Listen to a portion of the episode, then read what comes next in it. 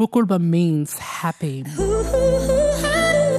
Word Up, bringing you the diverse languages of Black Australia, one word at a time. Kinagai, Birluin, Walter, Kalang, Badjali, Ngalungir, Bambach, Dianye, Injamara, Guram, Mijal, Raipiri, Ngaraguche Nama, Gani Warangong, Munyip, Domininialka, Wakaniniana, Wardadowia, Ngundingi Dangan, Wukuk, Kuwayu, Delkup, Diepa, Murpuk.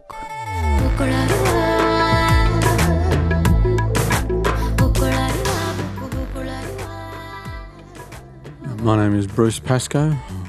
I'm a Yuin man. We've got Yuin family, and I'm living on Yuin country. Well, I live at Mallacoota, and it's on the extreme south of Yuin land. Yuin lands go from Mallacoota right up to Wollongong and south of Sydney. And it- it's a big land, it's a coastal land, and I'm saltwater through and through. Flying over that country breaks your heart. It's so beautiful. And I'm always interested in language because it says so much about country. And one of the words I use every day is Barunguba, which is the name of the pelican. Because every morning I go down to the river, the pelican is there, and there are a couple of them who think we're related to each other. We probably are. And we uh, look in each other's eyes. We're familiars. You know, we know each other. So Barunguba is a special word for me, and it's a complicated word. There's an island up the coast called Montague Island, which his real name is Barunguba. And when the people saw a cook going past in the Endeavour, uh, they called it the Big Pelican. So the island would probably got called Big Pelican around about that time. I'm not sure about that, but it's an interesting bit of detective work anyway. When I first started uh, teaching myself Wathaurong, not that I'm a good language speaker or anything like that, but I know, know a lot of words. And when I started teaching that, I tried it out on the birds. And I don't know whether it was in my brain, but it looked like the birds recognised it. And it's amazing the number of times I'll, I'll speak an animal's name and it'll prick up its ears.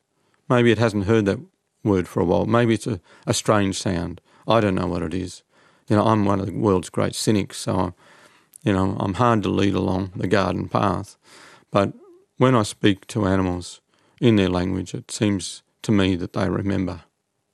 And I think it's an, a polite thing to do for those animals, use their real names, the names that they're familiar with from a long time ago.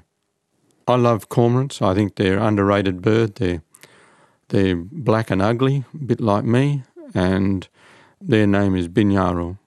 And I've got a real soft spot for them because they work hard and no one pays them any attention. They live a beautiful life. They deserve a bit better press than they're getting at the moment, I reckon. And the other one is Jinor. Jinor is the name of the river that I live on, and Jinor means the foot.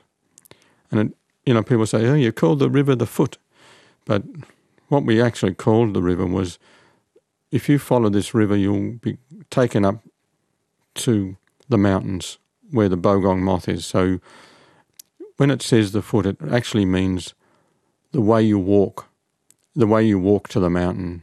And Jinor is a way of looking at the world and an indication of travel. And now the town is called Genoa, not Genoa, but Genoa, because they haven't anglicised it, they've italicised it. They've called our river, our beautiful river, after the town in Italy. And so for me, Genoa is a name that I want to resurrect. I want the town to be called Genoa. I got Buckley's, of course, but they'll have to listen to me anyway. Word Up, bringing you the diverse languages of Black Australia, one word at a time.